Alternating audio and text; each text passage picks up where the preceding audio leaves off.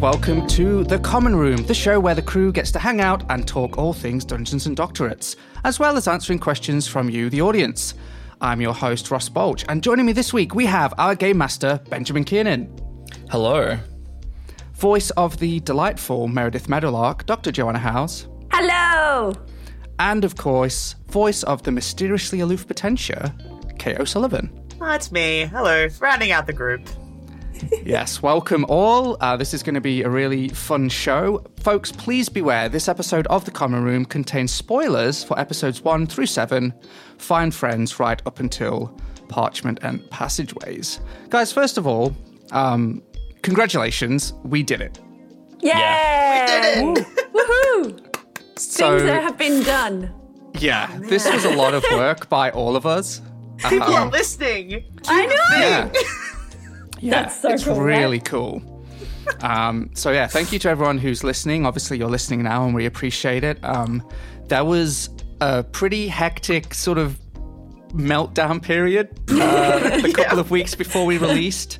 Um, just giving away the game a little, we are we we kind of produce a little bit ahead of the release so that we have a bit of content banked up and that kind of stuff. Um, and obviously, that is something that we did for for this um, because we released so many episodes at once. So we had to get a lot of content done in a fairly short period of time. I mean, Uh, but it was a you- lot of fun. You two did an amazing job of like. Uh-huh.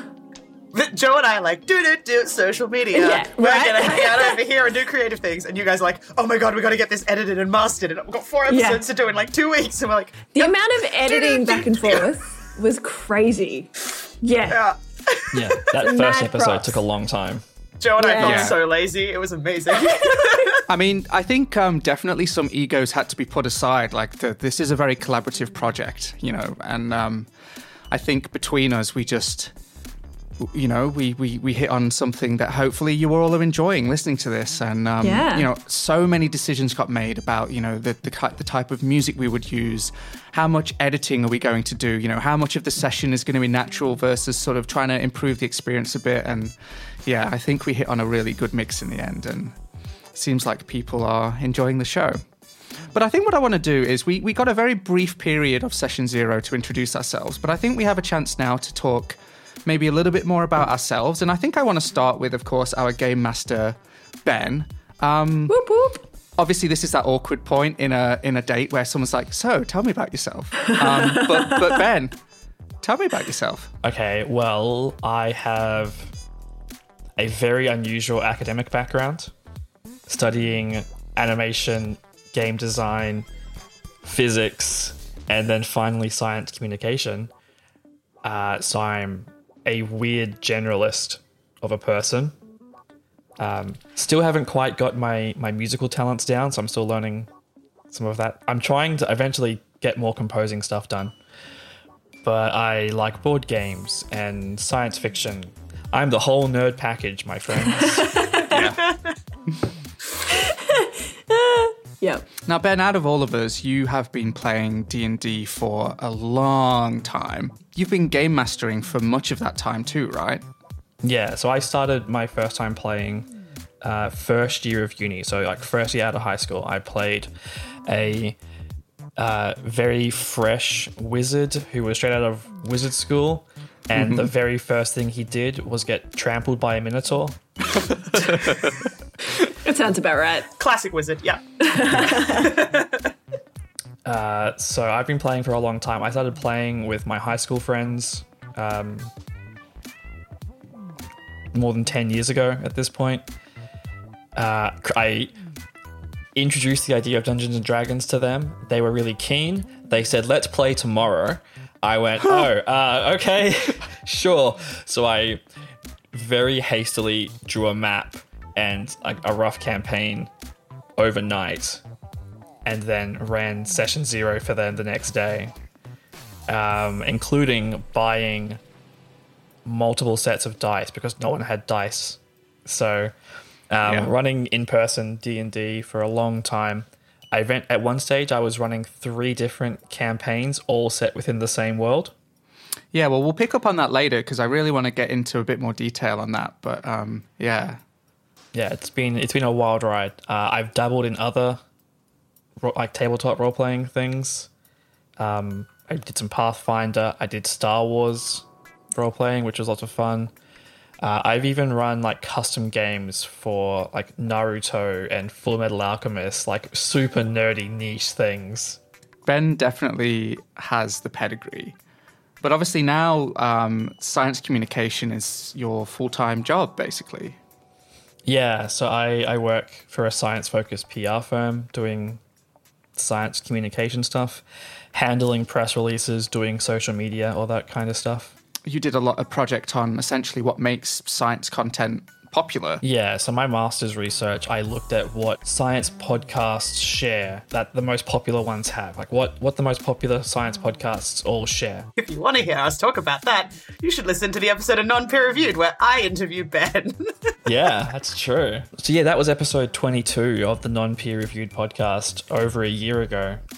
Yeah, we're fairly early on. And we've all appeared on that multiple times. Uh, which is a great podcast that uh, everyone should go out and listen to as well. All right, well let's let's move on to me, I guess. To steal a phrase off of someone else, um, Ben is everyone else in the world, and we are um, we're we're the characters, we're the players. So I play Harold, of course, uh, the the druid who is from the city, a very unusual uh, origin for a druid in D and D um, but it's kind of one that I wanted to explore. And um, we, will talk a little bit about our characters later on because some listeners kind of wanted to know about that. But uh, I have a pretty similar story to Ben, I guess, in a lot of ways. Like, obviously, we we did live together for two years, um, and that was a lot of fun. Like, we would have massively long discussions about like fixing Star Wars, of course.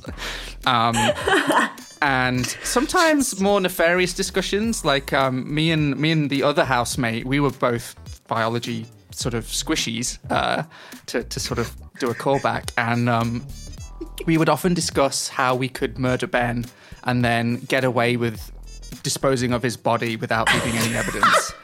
yeah, Um, that was an interesting conversation to walk into the living room and have you both talking about my death and how you would hide my Yeah. body. Yeah. So, and uh, Ben had some good ideas too. So, I think the only risk in that house was cats. Yeah, to be fair, they were the scariest thing. But yeah, I mean, I, I grew up as a nerd. Like, I absolutely loved science growing up. I, I read all of the horrible science books. Um, and I, I think they were a great starting off point for, for getting into science. But the funny thing is, is that I never really got hardcore into a lot of the nerdy stuff. Like I knew that things like Dungeons and Dragons exist, and the concept was always cool to me. Like I, I, I did, I dabbled in like Warhammer, like a lot of nerds do, but never really, you know, fully got into the experience of playing. And I think it's because I didn't really have back then the internet didn't exist. You couldn't just find nerds and sort of herd them towards you. Like you you had to hope to find someone else who was into that stuff and I just never really did. So for me, I, I satisfied a lot of that with computer games, you know, like um, the Knights of the Old Republic, Morrowind, you know, Dragon Age, like The Witcher, um, all of those games, and that, that's kind of satisfied my role play itch a bit there. And then once I got into the podcasting world, which has exploded now, you know, like back in the day, there really weren't that many people doing like D and D podcasts. I think if you were to go to a producer and say, "Oh, we're going to play D and D," and then we're going to have people listen back to that, they would have told you you were nuts. But you know, it's turned into this really cool concept, and I think there's Stranger Things as well. I'm sure a lot of people have had this where they saw Stranger Things and thought, ah, "Oh." D&D seems cool like just watching them play but not because obviously not the rest of the show is pretty fantastical but just watching them play made me think oh I really do want to try D&D like it seems cool like the idea of telling a story together really appeals to me There was also a really good community episode. God, I can just I can remember it. It's the Yeah. the, the, throne of oh, Yep. Just Yeah. my background is science as well. I'm uh, I'm a infectious disease. Uh, feels weird to say expert, but I am ten years in at this point. I probably can call myself that now. Um, and yeah, I'm I'm I've always been fascinated by how tiny, tiny sort of organisms can do so much with so little resources, uh, and that's kind of what drew me into infectious disease and yeah, now I'm here. You know, I've done I've done my own sort of share of science content in the past. I, I don't have professional creds like all of you folks. Um, I just sort of got to the age of like 21 and thought, ah, how am I just do this? And started a podcast basically. I didn't know what I was doing. Yeah, we all Um, decided we needed technical expertise before we could jump in and do the thing that you did. Yeah, I mean, you're, you're, you're kind of learning a lot about me, basically. I just sort of assume that I'll be fine and just jump into stuff all the time. But um, the way to do it, That's though. kind of kind of how things happen. But that's that's enough about me. I can I've waffled on about myself on various venues all over the internet. Um, Joe, let's talk about let's talk about you. So you are the voice of Meredith Meadowlark. I am, yes, who is basically a like version of myself but on steroids, I've decided. Yeah. She's, I recently Yeah. got a very a brand new puppy who you may be able to hear in the background because she's Yeah, like a meter away from me. And I've basically decided that Meredith is my puppy Hup. um, that's that's who she is. If you can hear her, she's like scratching at the thing because she can hear me talking. I can't. That that is that is the best description of Meredith. Although I, I stand by probably not on crack, but just on like the fairy floss that is the size of your head. Like I think Mm-hmm. Yes, that's that's absolutely. it's you plus sugar.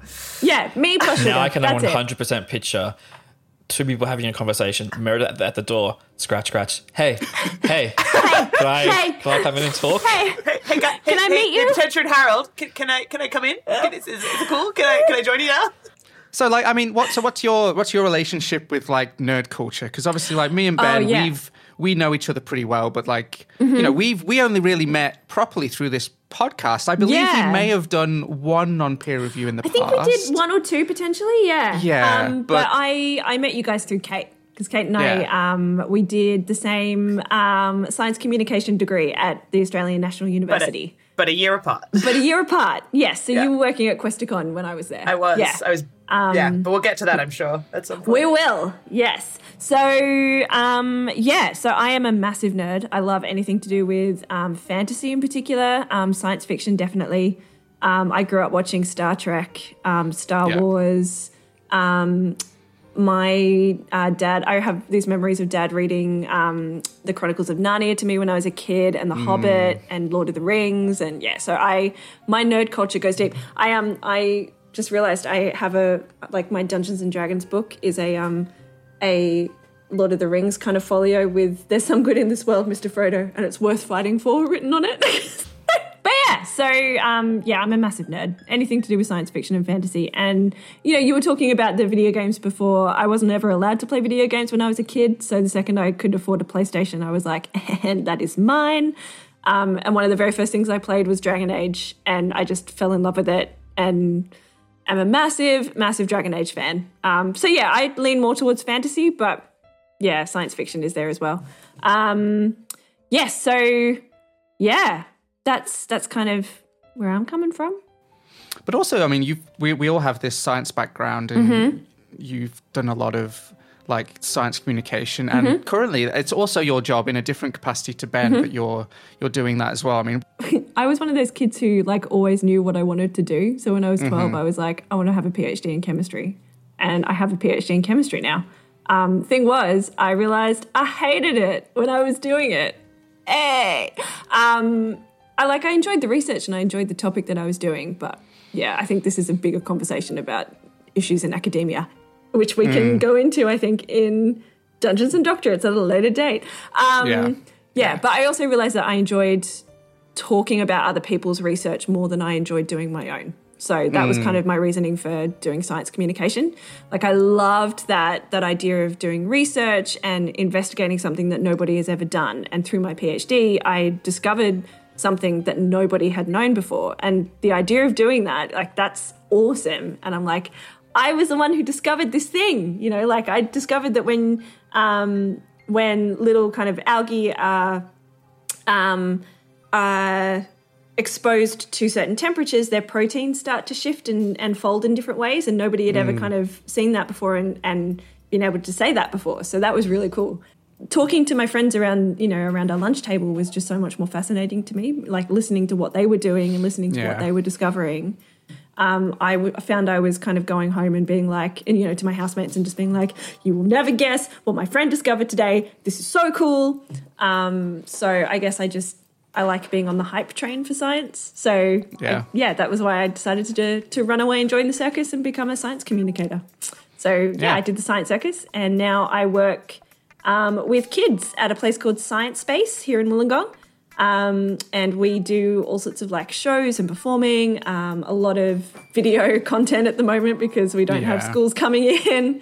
Um, but yeah, I think my my aim at the moment is to, you know, um, give kids a, an idea of what science can be and how exciting it is and how fun it is as well. So we do Yeah. that through shows and through um, excursions and all sorts of fun stuff. So it's really cool.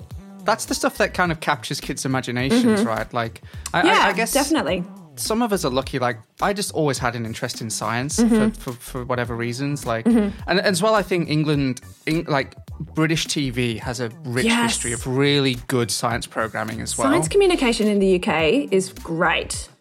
but and I think that's what captured me, and I think going, I think, but kids going and seeing what science can be Mm-hmm. like, it's a great gateway Yeah. Mm-hmm. to get them into the sort of hardcore stuff later on. I think.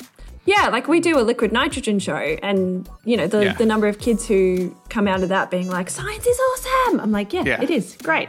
I, Awesome. I grew up going to a, a science uh, center in Brisbane yeah, as often as I could, basically. yeah, definitely. Yeah. Me too. Yeah, so it's like being able to work somewhere like that is fantastic. So that's Yeah. that's my full time job at the moment. And it probably it probably helps you a little bit. Let's like bringing it back to the show and D and D. You've never played D and D before. Mm-hmm. No, I have not. Had No, you heard I- of D and D much before the show? Like I um I remember going to a um another podcast recording. I think it was for um, the Guilty Feminist. Um, and they it was at Giant Dwarf Theatre in Sydney on Redfern, and they had a whole bunch of the other Giant Dwarf Theatre podcasts up on the side. And they had one Dragon Friend. Um, but I remember looking at that going, drag. It has dragon in the title. I feel like this is going to be something that's up my alley. So I like investigated it and realized I absolutely flippin' loved it. Um, so I have been a really big fan of theirs for a long time, but I've never actually played a game myself. So I kind of have an understanding of how the rules work, although through Dragon Friends, they're a little bit Yes, but uh, uh, rules. question, Yeah. questionable. questionable Yeah. rules. Yes. but that's what makes them fun. So it's fine. Yes. yeah. Um, yeah. So I kind of I had an understanding of how D and D worked, but I'd never played myself. So yeah, being able to get in there and, and do some things, and being that person who you know, if you've never played D and D before, I am the one who will pipe up and ask questions that you guys might have at the same time. So yeah. Yeah. So Gwen on Twitter actually wanted to know that now Yes. Mm-hmm. you've been introduced to D and D. Yeah. Like, how are you enjoying it, and um, what character class would you want to try next, or are you kind of like a forever bard now? Oh, interesting. Yeah, so I have to say, I'm the sort of person when I play fantasy games or like um, things like Mass Effect and that kind of stuff. When I'm playing video games, I never want to play the like the straight sort of fighter character because Yeah. I feel like if I'm gonna play a video game, I want to play the spell slinger, right? Like Yeah. I want to have light coming out of my hands and you know doing all sorts of crazy things like that. Because why wouldn't you, right? Like you're you're sitting in front of a character uh, for ages. Like I'm playing a fantasy game. I want to use magic, so I tend to to be the magic user, which is kind of what drew me to being a bard. Plus, I I wanted to. Um, I think Meredith, she's doing, um, for those of you that, that have listened to the Meet the Supervisors episode, she's doing a lot of like history and philosophy of science and telling stories, which I thought kind of fit with the bard a little bit more than than maybe like a spell character, um, like a wizard or a sorcerer. So um, yes, but that was definitely second on my list. So I think I'd probably go with either one of those two. Yeah, wizard or sorcerer. I play World of Warcraft um, a lot, and um, my main character's a mage, so I tend towards those sorts of characters, like ranged characters. Nice. Yeah. That's actually really funny because my preferred type Yeah. of play, like character, is a bard. Yeah, and I'm so we've not just playing a swapped. bard in D&D Dungeons. so, Well, we'll, so we've we'll, totally swapped. we'll get back to that in a uh, Yeah. in a second. But Yeah. Kate, yes. why don't why don't you tell us about yourself? How God. did you get here today on this stupid show that we're producing? Well, uh, I have a bit of a weird, uh, long way round, I guess, because I met Ben back in the day. Um, I want to say 2009, Young Scientists of Australia National Convention, just outside of Brisbane. Was when he when you did your masters, Ben. You were coming to uh, ANU, where I had already done my um, masters in science communication outreach, also known as Joe has said, as the Science Circus. Whoop, whoop. Um, and Ben was like, "Hey, tell me more about the the, the, the CPAS and the the place that, that I Living was on doing that out of, campus and, and, and those living on of campus." And Ben ended up living in the same hall that I lived in when I was there for the period of time I was there, but we never overlapped in Canberra. So I think I have seen Ben literally once ever at NatCon, and then everything else I've ever done with Ben has been Yeah. I think it was it was Uh, I need someone to do a science podcast with my non-peer reviewed. Who do I know that's into, sci- into science? Kate does science things. I should Yeah. contact her and get in and contact. and funnily with her. enough, that first ep that well second episode of non peer reviewed, but first episode I was on was Ross and I. So that's the first time I met Ross and Joe. I mean, I should met say because- yeah, The you go. four of us have never been in the same room at the same time. No, No. No, I met Uh, so Ben I- I- for the first time in earlier This this, year. year. in February, right? Yeah. Yeah, Yeah, and I've the, never uh, met Ross in Science person. back in the before times. Conference. Back in Yeah. the before times. Um, well, because I and, and I'd met Joe because uh, there is a bit of an overlap between Mm-hmm. Science Circus years in terms of I was still in Canberra doing a different Mm-hmm. job and working at Questacon, the National Science and Technology Centre. Uh, but in the in the it was at the time called the Excited Particles, where at the time I was basically blowing things up um, and doing the music show as Jody the roadie um, at Questacon and working in another science comms job in Canberra. And then I moved to Sydney and did blowing things up uh, similar ways to the way Joe does at Science Space, but I did it doing incursions, so going into schools. Um, and then at the start of this year, I left that job and uh, moved back to Perth because I'm doing another master's because three degrees wasn't enough. Let's No. select another one, but not a PhD. Uh, so I'm doing my second master's and I'm uh, training to be a primary school teacher because I think that in the same way that Joe uh, gets to do stuff in a museum context, I think that uh, it's important that the curriculum it's well taught, uh, both in terms of science and maths and and all facets. Because as someone who has been doing theatre and improv for a very long time, um, I see the connection between, you know, the cool science research creative side of your brain and the let's be a character and dig into a backstory probably too much for my own good. I was a big nerd in, in undergrad. I was part of the University Science Fiction and Fantasy Association and and all of that. I, I joined because they had a TARDIS on O Day. And uh, hell yeah, I think was the technical terminology there, uh, and spent lots of lots of time in that club room and talking all things, but never D and D never came up for me at all until Ben was like, "Hey, let's I got this idea. I want to do this thing." I was like, "All right, yeah, sure." I know nothing, and have subsequently ended up knowing too much too fast. Well, let's talk about that because you had never played D and D, Yeah. uh, and we- we'll get a little bit into the genesis of the No. podcast in a, in a, in a second. But you'd Yeah. never played D and D either. nope. but uh, you sort of I mean, to break the fourth wall a little, between the inception of the podcast and the first episode releasing, there's quite a lot of time, and Yes. because we, we, We and I it to be say right. we, Ben especially wanted it to put in a lot of groundwork for for this to be successful, lot. and we, we we we all wanted it to be right. So you know, we just allowed the time to to really get things set. But Yeah. you really jumped into D and D before, so well, we started. Uh, Yeah, I mean, I'm I'm the kind of person who likes to do. If I'm going to do something properly, I'm going to learn how to do it first. Um, and so I had a bunch of friends from improv in Sydney. Um, in fact, half of us who were taught by Eden Lacey of Dragon Friends. Um, Whoop, whoop. whoop whoop! Shout out to Eden, um, who uh, played D and D, and someone wanted to run like a one shot, and I was like, oh well, I'll jump on that because that gives me some quote unquote practice, get some reps in in the true improv sense um, before playing. And then um, some other people I know were like, oh, well, we're going to start a Sunday morning thing entirely through Discord um, during COVID. And I was like, well, I'll jump on that because, like, that sounds fun. I can't do improv and I can't do rehearsals right now because it's lockdown. Um, so it kind of became one of those things of it became my creative outlet um, and my big nerd energy kind of took took over. Uh, as I say, I play basically bards in every other campaign I play in. But um, I also was lucky enough that a friend of mine, Joel, ran uh, or offered to run on his Facebook like a DM's boot camp for people who'd never DM'd before but were vaguely interested in doing so. And I was like, well, that's a good opportunity to learn the rules and learn a bit more of the sort of behind the curtain stuff. Um, and the sort of task at the end of that was to go and run a game. So I did, basically. And that game turned into another game. It turned into another game, turned into me running every two weeks for a group of friends. Um, various one shots because some of them are in Melbourne and still in lockdown as at the time of recording this. Um, some of them are in Perth and wanted something fun to do, but that was, you know, if your life gets in the way, it's not like you have to be there every week because it's one shots, so it's flexible. Um, but yeah, so I kind of I did the thing of diving in with both, you know, with with my whole body and was like, yeah.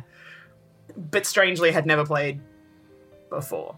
Pot- Potentia is still the first character I ever built, but she's not the first character I ever played. Yeah.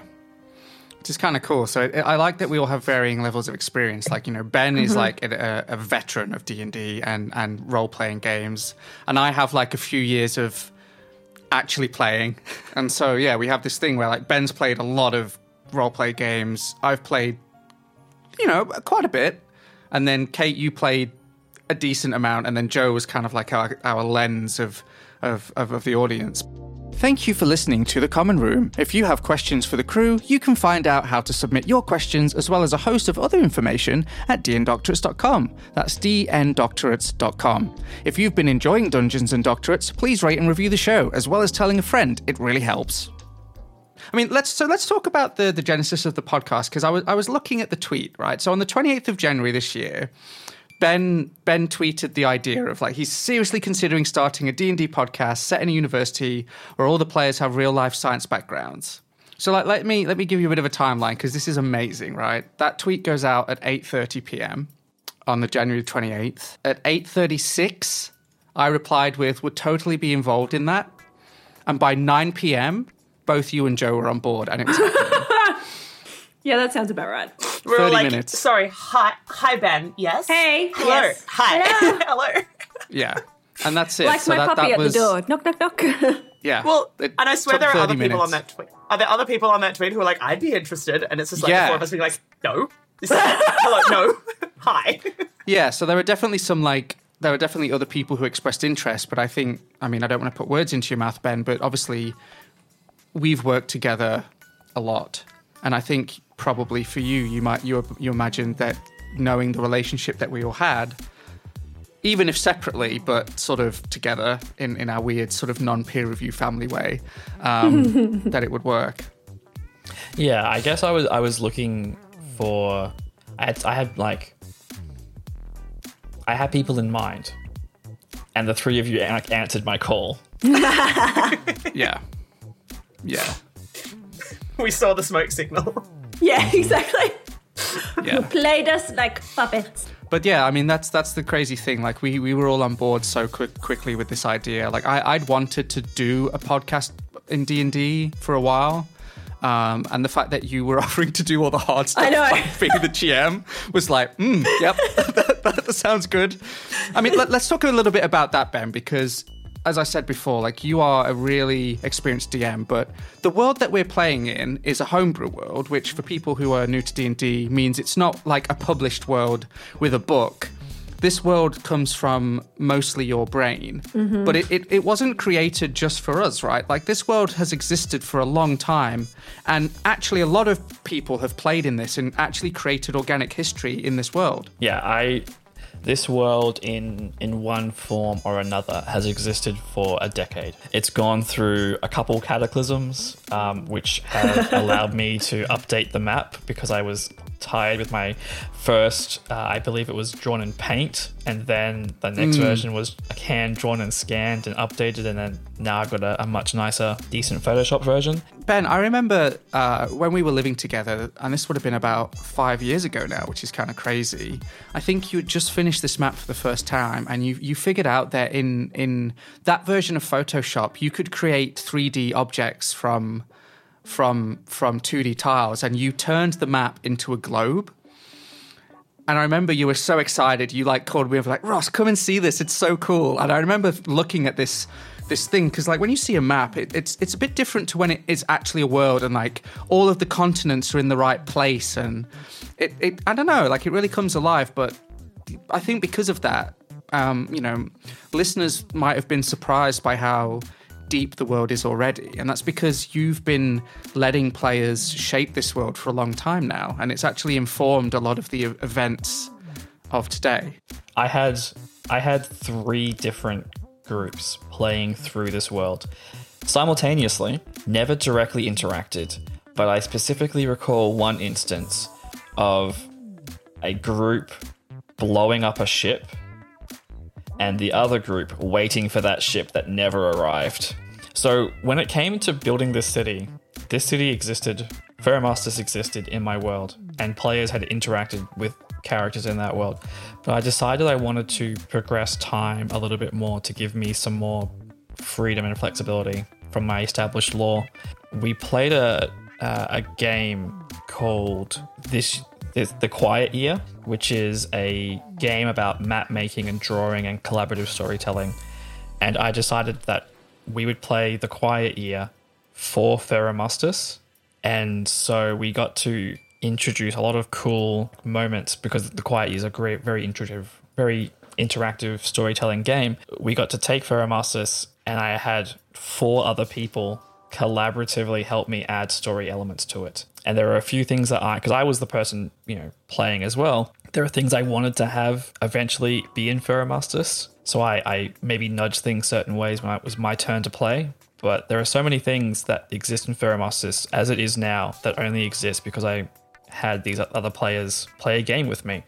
And that's why I think the world feels so organic. And yeah, like I, I then I took all of those things that they created and then just allowed time to progress. So, you know, there were some dwarves who came to the city as refugees, and then I've allowed time to progress, and now there's a dwarven district in town. Yeah, it's it's a, fleshed out world because it is like it's it's been lived in. Yeah, mm-hmm. and that's what I love about it. I, I think it yeah. really like I think it benefits us as players a lot uh, and we'll talk about that uh, in just a second. And also, I think it benefits the audience because it just feels so good mm-hmm. when you know everything kind of has a reason and uh, i'm really looking forward to exploring that as players um, but paul on twitter wanted to know how you know now we have this world how did we come up with our characters and um, i mean let's start with you joe because i've created characters before kate had mm-hmm. created well, I, I, mean, this was her first character creation, but I guess having some improv experience has kind of created characters yeah. before. Um, I mean, what was what was your idea coming in to this game? Because you've played RPGs, so you kind of know what like it's like. Yeah. But those character creations are obviously a little more guided in those games. So yeah, they're a little more guided, and you don't really have to think about personality either. You know what I mean? Yeah. Like it's a lot of things. Like one of the big ones that I play is World of Warcraft, and I've played that yeah. for like 10, 11 years now. And um, it's you know it's all about the gameplay. It's not really and the kind of like the lore in the world. That's kind of the main reason I play it for the. I'm one of the very few World of Warcraft players who play it for the story. anyway, because um, I got heavily addicted at one point and then had to like really kind of put like strict limits on how I play it. But anyway, so I play it to play through the story now. Um, but yeah, I'd never really had to think about my personality because that was always just kind of given. So yeah. playing this kind of like strict sort of role play kind of experience was really different for me. Um, so I think what I I did to approach it was, you know, how I said before, she's very much like me, but on steroids. Mm. I think that was a very deliberate choice because I wasn't sure how I would go playing somebody who's very different to me. I think I would yeah. just naturally make decisions that I would make in the moment. So, um, yeah, I think Meredith is, is an interesting one for me because she's kind of turned into who I, I want to be and how I want to react in certain situations. But yeah, you know what I mean. So she's like a heightened version of me, like who I yeah. That's pretty common. Yeah, like exactly. The, the, first characters often are just like a, a, version of yourself. Yeah, precisely. And I feel like that's the the easiest way to go for a new player is to, um, while you're getting your head around how everything works and how it all it all comes together and how to play the game. It's really it's quite handy to have somebody who is very similar to you. Um, and because I don't have, like, I've got a lot of, of experience being a presenter, I'm presenting as myself though. So I'm not presenting as a character, I'm not doing improv, I'm not, you know, playing a different person. So I think using my background and using my experience, I just thought, well, Meredith can be like me. But turned up to 11. But turned up to 11. Yeah. yeah. I mean, yeah, one of my um my ambassadors. That's what we call our floor staff, um, our science-based ambassadors. I'm one, I'm their manager, and um, they know that I'm a bit of a hype train and a bit of a. They call me the Energizer Bunny as a presenter. That's 100 percent you. That is hundred percent you. Yeah, Yeah. definitely. Um, she found out I was getting a Labradoodle, like a Labrador, and she just kind of looked at me and went, "Joe, you and a Labrador, like, uh, too much. Turn it down." so. But you'll be able to keep up with the Labradoodle puppy. It's I important. know, I know. So it's great. It is important. Um, yeah. So that's kind of how I went about that. And um, I was sitting in my, I was learning um, Australian Sign Language, Auslan. Um, shout out to Peter who gave me the idea for her last name, Meadowlark. That wasn't me. That was totally him. So Meadowlark is a very like hobbity name, but because she's a bard, she sings Lark, Meredith Meadowlark. So shout out to Peter for that. Thank you very much. That's worked really well. But yeah, so that's kind of how I approached the character. Um, a lot of the backstory stuff as well, I kind of didn't realize just how much was needed potentially. But a lot of that, I think Ben and I have chatted about in recent months. Um, and there's a few kind of bits and pieces that will pop up in future episodes that may. We're so mad. We're so mad. Yeah, I mean, we're, we're foreshadowing a bit here because we've Yeah, already recorded some sessions that you folks have not heard at Mm-hmm. home.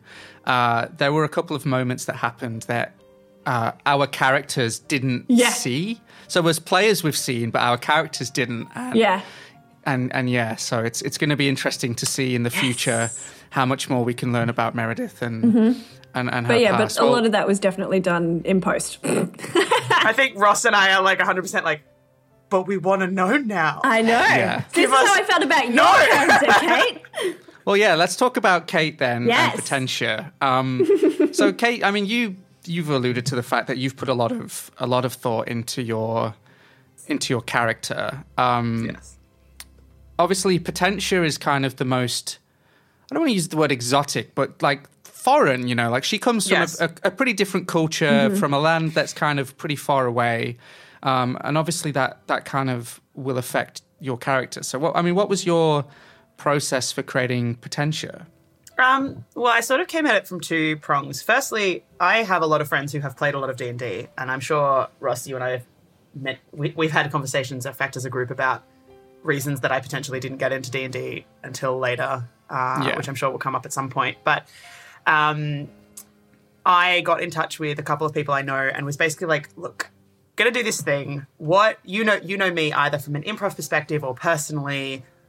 what kind of thing do you think I would have fun playing as? Uh, and everyone was like, Bard. And I'm like, okay, what else? Because, like, good, but but also what else? Um, given the context of like a, well, also given the context of a fantasy university, right? Like, I could play a bard whenever. I basically live my life that way, so why not do something slightly adjacent? And um, someone came up, I don't remember who said it first, um, with the idea of a wizard because logically they are intelligence driven and that makes sense. Um, and then we sort of said, well, let's do this in a true, like, stereotype the D&D thing because we're going for a podcast. So let's go full high elf wizard because that makes sense. And then, you know, I can live out my Lord of the Rings fantasy if I want to. but from a character development perspective, I, uh, and I'm going to paraphrase it because Brennan Lee Mulligan says it way better than I ever could, uh, and people should look up what he says. But that uh, characters are like stained glass that you put in front of the light that you emit yourself. So you can you can never really play a character that isn't somewhat based in you, either because it is the negative space of yourself, so they are the complete opposite of you because you know how you would react, and therefore they react the opposite way to that, or you know, um, they are elements of yourself that are revealed and changed and framed by the colored lens that you put them through, which I think is a really beautiful like way of looking at character creation in general, not just in D and D. Um, and so I was like, cool. I could play a high elf wizard who is a stereotype, or I could figure out why she would be far away from the land that she grew up in. Because knowing from having a lore dump from Ben, I knew that the place that she would come from was not where we are set for the purposes of Dean Doctorate. So I'm like, okay, well, why would you leave? Why would you leave that place? Um, what would what would be some things that would make you leave? And some people who know me reasonably well know that I grew up in the city I am in now. I'd left for I say seven years because I spent two of like the two years before I actually left mostly overseas. But, you know, I spent a lot of time away from Perth and I left because I was kind of done in a sense. I'm back. Like I'm not fully done obviously, but like I didn't need to live here for a while. And um I was like, okay, so what reasons might someone have to choose to go somewhere else, to choose to travel? Um, and I sort of based her in a lot of that. Now, I'm not going to reveal any of that because the players don't know that. Ben knows a lot of it uh, for obvious reasons. He has, uh, you know, thousands of Kate thoughts on that and so many things to play with. Um, but I also know that if you if you have a fully fleshed out character, and this is from an improv perspective, if you know who you are, and you can give as enough of that to someone else, they have a world in which to play with and things that they can throw in your path to make your character more interesting and to make plot hooks for your character. Um, so Ben and I had to have conversations about, you know, who my family are and you know why I left and you know I think we've mentioned at this point that I went on a gap decade. So where did I go on my gap decade because that It's still one of my favorite like- things. Oh man. That's The gap so good. decade. The gap decade. Like Love it. yeah, like it's just it's just great because she's like compared to all the other characters, she's not 20 because that would be weird because she's an elf. like Yeah. you know, so um I think Ben you at one point said that I built her backwards because I built her from backstory, not I so there are two ways you can build a character in my mind. You can build it mechanically, where I want to have this character do these things, and then what is the backstory that allow like that makes sense and fits with this character. And then there's the other way where you do a backstory focus, where you decide like who they who they are, what they what they what their history is, and then you create a character whose mechanics reflect that backstory. Um, and I think that, that that is the way that I do it for um, when I'm playing a character on stage. I work out who they are because that means that every scene, no matter what else is happening, if something goes wrong, I know who they are. So they do the thing that they would do in D and Doctor. It's like there are periods of time where I don't say anything because she wouldn't say anything. She would sit there in silence, or you know, um, spoiler alert here, but you know, in the Meet the Supervisors episode, um, I remember there being a conversation during the recording of that uh, where Ben was like, "Kate, Kate potentially has to get the envelope out of her pocket," and I'm like, "I know, but she wouldn't do it in here. Like she has to go outside. Like, Yeah. like yes, I know, I Kate the player knows, but I can't. Like I can't do Yeah. that yet. I need. And we're going to talk about that a bit later because that, that was that was a fun little behind the scenes thing That was for I so think, I funny. think the listeners. So, Like, well, I, I yeah. think talking about those two different ways, I, I I built my character the way the first way that Ben described. I think Hmm. because I'm I'm very immersed in like D and D tropes. I think what I wanted to do was maybe subvert the expectations of the mechanics of a character. And so I created this city born noble druid because, you know, normally druids are these forest, forest dwelling hippies, right? And that's, spoiler alert, not really my personality. But I've wanted to play a druid for a while. What? And so I thought, well, really, what if you know what if what if i create this character who has a completely antithetical background to what a druid would be, would be. and mm-hmm. so I, I kind of knew the kind of person that i wanted to play but then i went backwards from that you know and i was like well how on earth would a would a, a, a noble person be able to become a druid in the kind of environment they would grow up? So I, I knew I had to have a lot of siblings so that my character, by the time they're the youngest of like four or five, would have the freedom from their parents to be able to pursue things like that. You know, I knew that if my siblings were successful, that meant that I could possibly be given a bit more freedom. And, you, you know, because a lot of families are like that, right? They, you, you sort of, there are expectations about, especially successful, well, not successful, but families that have jobs that are considered sort of, you know, those kind of jobs in society. What would spawn Harold to want to do these things? And so I created this uncle figure who was kind of like an inspiration for him and reasons to study. And, and, and that's kind of how I've thought about it. Like, how possibly could my character end up here? And I think the thing is, is that I'm not really a metagamer gamer in, in in the strict sense. I don't put a lot of time optimizing my characters for maximum efficiency. I want them to have the best flavor for them. And I think that's the thing with this the star circle. I'm so lucky. He was going to be, I think, Circle of the Moon or something like that. So I kept elements of that. Like there's the I, I kept the part where Harold um, studied zoology because to him that was the only real way to get it the things that druids do classically. But I think it was literally a week before our session zero, this circle of stars, um, Unearthed Arcana popped up, which are these sort of playtesting classes. And it was just so perfect for me as, mm-hmm. as a as some as as a show that's about academics. I was like, well, astronomy is something that I'm personally interested in, but never had the chance to study. So if I give my character this completely flavorful and game reason to study this stuff, that would be really cool. Yeah. And I've been absolutely loving playing Harold and like all of the weird star and constellation stuff. It's just so different to the rest of Magic in D and D, and I'm I'm I'm I'm loving it. Orion is Yeah. Love. Orion. And now we have Orion, which is which is really cool. So David, David wanted to know mostly for the players, um, how much of the world building material do we as players have when playing? So things like maps, lore, history, etc. And how much did you have when designing characters? So we had when designing characters pretty much like as much as we needed, right, Ben? Like you were willing to give us whatever we needed to make the characters, but as we play, um, we only actually have the lore that our characters would know. Um, and we don't really play with battle maps or anything like that. It's very much No. like mind theater type stuff. Yeah, I think we've got a map of the city, a map of the university, a map of the world. Yeah. We know I've where our characters have come from. Yeah, I've got a bunch of background about a bunch of different uh, continent, uh, countries and continents and cities and stuff because Ben and I were plotting out my gap decade.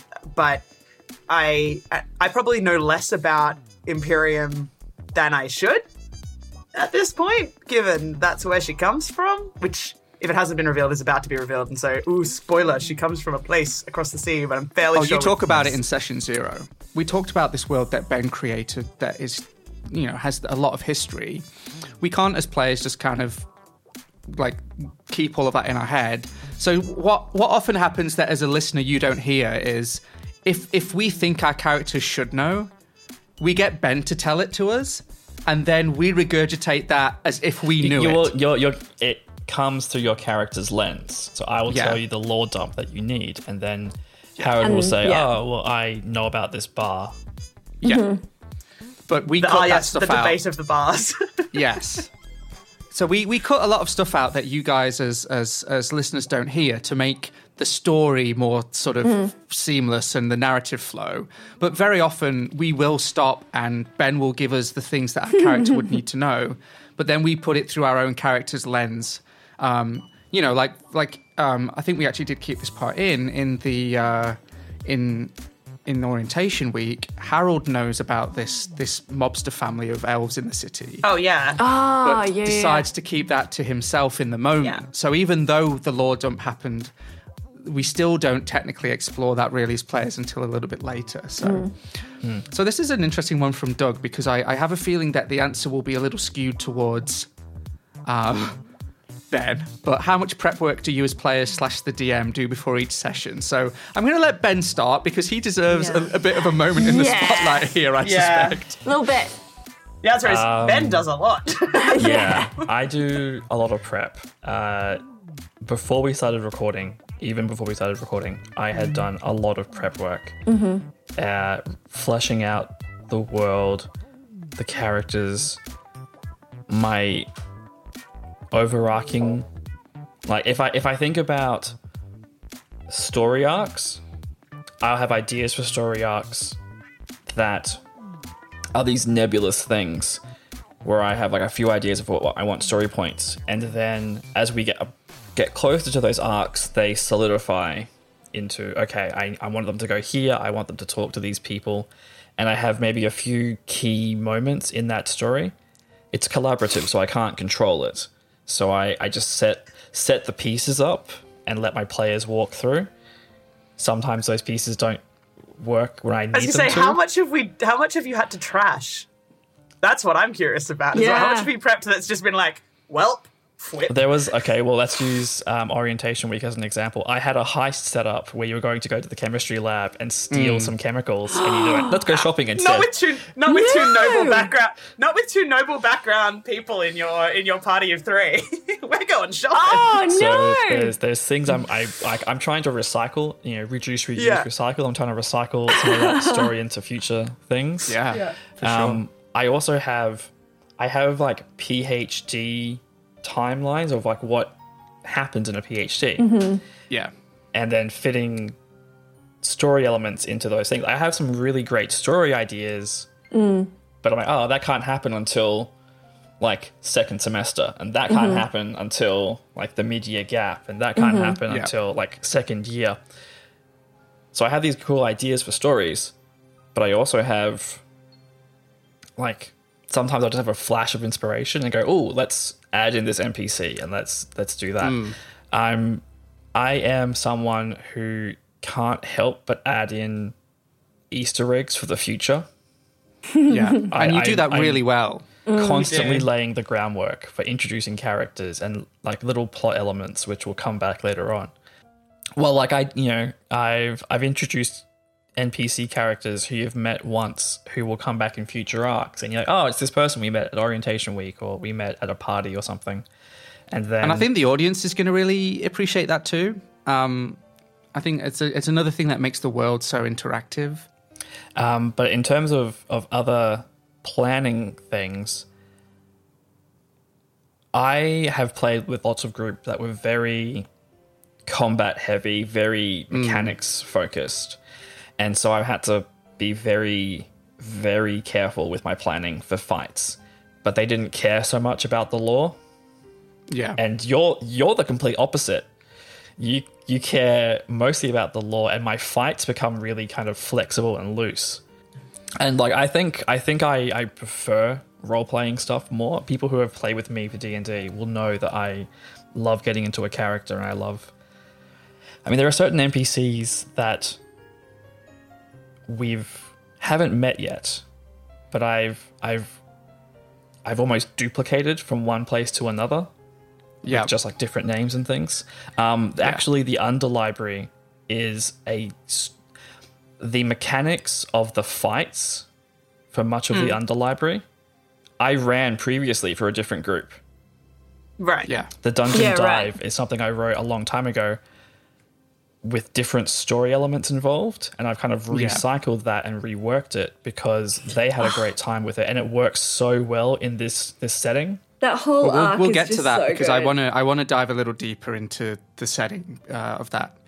Um, so as players, I think we do a bit less prep. Uh, Oh yeah. certainly i one of the nice things is because we are producing this podcast ben and i especially get to listen to it a lot um, so I, I actually i'm, I'm not a uh, especially careful note taker because i know i can just listen to it at any point and i will um, but there's certainly some stuff like um, there's a session coming up that uh, kate and i sort of engineered initially to be a vehicle for Joe and then put that to Ben. So we do, it is very collaborative. Um, that sometimes we do as players have ideas, but yeah, Yeah. so there's there's not too much prep um, because we don't actually know what's going to happen. Like we basically just have to think about our characters, and there's certainly been discussions out of game about characters and how we're feeling and stuff as well. Um, I think the biggest try prep and- work comes when you level up. Like that's Yeah, sort of basically. the biggest thing. I mean, I go back and read through my notes before each podcast and like remind myself of who the characters are and like what the rough storyline of each of the things. But yeah, I feel like it's better just to kind of react in the moment from our point of view. Yeah, I probably do a little bit more than the others, but that's Mm. more to do with the fact that I am permanently thinking about Yeah. her actions in terms of what her background is. And I think that is where the most work does go on. Like, there's some between player chat because we obviously want to tell a good story between ourselves. But I think mostly um, it's kind of working with Ben to sort of figure out things like um, there's a bit of It's, it's me about messaging you late at night saying, "Hey, did you have a nickname when you were a child?" Yeah, basically. yes, stuff like which that. which is entirely because Ben and I had a conversation about nicknames in my family. Like, Yeah. But yeah, I am so- sorry, every other player. No, it's because fine. It my fault. Well, the thing was, it did become relevant for Harold. It, uh, Yes. Yeah. Spoilers, but it, it, it, it- it does become relevant for Harold uh, in a future episode. So And like all But of yeah. that kind of stuff as well that I think you guys have done behind the scenes has really helped me, you know, from the perspective of a new player, kind of figure out, oh, that's what I need to think about. And actually, that's going to help me make Meredith seem more well fleshed out and rounded out. And they're the sort of things that I need to be thinking of if I'm playing in this particular Yeah. way. Yeah. Your, your history doesn't necessarily say who you are now, but it did shape. we did we did a session zero that uh, basically set the tone in a, in a lot of ways about how we were going to role play as a group and the sort of the tone we wanted the show to have. You know are we going to be an adult focused show? Is this going to be a more universally applicable show? You know um, and how our characters work. So obviously we've alluded to the fact that we all worked together in various ways. On non-peer reviewed and in other ways but we'd never played d&d before we'd never played a game. I'm kind of curious what everyone's expectations were going in. I think I was expecting, I wasn't expecting something as serious as it turned out to be. Like, we've got a really good balance, I think, between like hilarious moments like Orion, Yeah. the squid, who inexplicably follows us with a faster land speed than my character, which is just not okay. That is still not okay. Like, there You are just have some- short legs. You I know. have short legs. There are just some, yeah, You're but uh, I'm not You a have two short tall. legs. Orion has, you know, multiple. I know, but I am not ocean based. Anyway, that's a whole other. anyway, um, so there are some delightful moments like that. But you know, my introduction to Dungeons and Dragons was Dragon Friends, which is very much an irreverent sort of. They don't even pretend to follow the rules, and they just you know they have so much fun. And that's not to say that we don't, but I think they very deliberately kind of go towards. They are a comedy podcast. they're a comedy podcast, And- yeah, yeah. and we're not a comedy podcast. Um, there are funny moments, but um, yeah, I think it was a lot more serious than I thought it was. And I think that kind of comes across sometimes in some of the decisions Meredith makes, which is not a bad thing. But I mean, all I'm going to say is of- the yeah. shirt moment is one of my favorite moments that we've Yeah. had so far because I was like, where I try and My steal bra- a t-shirt. Why? like my brain, my brain as Kate was like, who does that? I'm like, that is exactly Potentia's reaction in this moment is, who does that? Yeah, exactly, Yeah. and I still have no idea why I tried. Anyway, um, It was great. It, It it was is so interesting funny. though, right? Because I think the tone Yeah. of the show did, I think, is is just a natural emergence of our history with this medium. Because Mm-hmm. Yeah, absolutely. you know, like you know, having seen Dragon Friends, and I know Kate, you're into the Oxventures. There are a lot more irreverent, loose podcasts where and dimensionally, yeah. I really cut my teeth on like years at this point of like Critical Role, which is a, is a lot more dramatic Yeah. and serious. And I, I, I, I very much enjoy the comedic podcast as well. So Mm-hmm. I, I, I think my character is very much like down the line and a bit more serious and dramatic. But Yeah. because of those influences of the more comedic podcast, I'm happy Yeah. to participate in those moments. Yeah. And I actually think it sets us up in a, it gives us a nice balance between I think the sort so, of the serious and the, the light-hearted, which And I as mean, a grad for me- student you definitely need. A bit yeah, of that. totally. But I think for me as well, like Meredith, she makes a lot more sense to be on that kind of light-hearted side as well. Yeah. So it kind of works out. Like if I were trying to play a deadly serious character, it would make no sense at all. But because Yeah, Meredith I mean, is who the she world is, as well is is that mix. It's a mix of serious Yeah. stuff going Mm-hmm. Yeah. on, but then we're going to encounter people who are basically playing fantasy Magic the Gathering, and yeah, Yeah. And then or like go- Dead Fred. You know. and also gore. Session Zero is interesting because because Potentia came across a lot angrier than I'd ever intended her Mm. to in that session. oh, And I think that's because I had no. I think if if you know if Potentia was real and was in, and was thrown into a situation where she had been thrown into a group with mm. someone who was hyper positive all the time, she would be pissed off. She'd Yeah. be like, "The heck is this person?" But that's not fun in a game setting. And I, Yeah. I know that we all talked about originally Session Zero was never supposed to be released. It was supposed to be a essentially a chemistry session Yeah, um, between all of us, and then we were going to release from um, what has now become Join the Club, um, which would have been fine, except we then back referenced everything from Session Zero in Join the Club and Going Rogue. So you know, Yep. whoops. but in saying that, I don't actually think that's a bad thing. No. but it absolutely you can see the difference. I think in definitely in Potentia, I, I think in Harold a bit as well between those two sessions. I think Yeah. definitely, except after I, I, I edited session zero. There is a there is in the in in the wilds of the internet, um, hidden away somewhere off offline. There is a original cut of episode 0 which has Harold and Potentia being much more stuffy and and angry characters. Yes. Yeah. I mean, Um, Harold certainly came out a lot more of this sort of the stereotype of nobility that exists in my head hmm. Hmm. when I never intended Harold to be that way. The whole point he is Yeah. a druid, like he's he's trying to escape the shackles of this stuffy upbringing. Yeah. But Yeah. too much of that came in on session zero. yeah. And So- you you'll Yeah. see both both of our characters soften immensely for the So much. the second one. And Ben did a really good job of well, yeah, you tell it, Ben. So we recorded episode, what is now episode two, episode three, and went back and listened to the first three episodes, and we realized that episode two, the first episode of Orientation Week, wasn't actually as strong as what is now, you know, session zero. Mm. And so a lot of work went into reworking session zero because now that that we'd actually spent some time with these characters and they've been a bit fleshed out, who they were in session zero isn't who they are in the rest Yeah. of the story. So I went back and all it took for most of it was just cutting bits of mm. snark and bits of extra lines where a character said something and then said something mean or said something mean and then said their dialogue.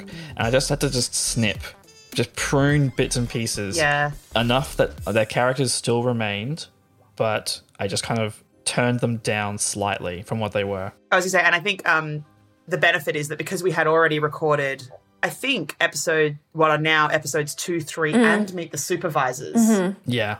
at that point, we knew these characters well enough in the way that they were going to be going forward that you could do that without it Yeah. ever without us losing the train of what was played. That is probably the one episode where it's like, if anyone's like, "Do you edit this podcast?" I'm like, "Well, we edited that episode." Yeah, well, I took I took the intro from because I I had a the intro for session zero where I, I zoom into the world explaining like closer and closer to the city. That originally was the intro for episode two for for orientation week, and I I had to kind of merge those two introductions together to create something cohesive, and I think I think the first 30 minutes of episode zero, when I went back to, to redo it, the first 30 minutes took me like six hours of editing, pulling it together, tightening it up. I think we talked about like the the, the, the pilot for for want of a better word, like our discussion about how to sort of quote sort of fix the opening of the show. You know, these first sort of three or four episodes took longer than recording the session. You know, because we, we took it really yeah. seriously. We wanted it to be this sort of really tight experience to draw people in.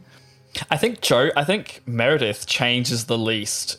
Yeah, she Meredith does. changes the least. Yeah, she definitely did. There was a lot of her kind of trying to react to Harold and Potentia and being like, I'm stuck in the middle. Well, that will do it for this week's episode of The Common Room. Thank you so much for joining us in this behind the scenes look at the launch of the Dungeons and Doctorates podcast. Join us next week as we get an insight into the minds of the players and the DM discussing the first seven episodes of the show. If you like the show, please don't forget to like, rate, and subscribe. It really helps us get the word out on the show, and we would love you to tell all of your friends about it. If you would like to submit a question for the Common Room, you can find links to that at dndoctorates.com. That's dndoctorates.com.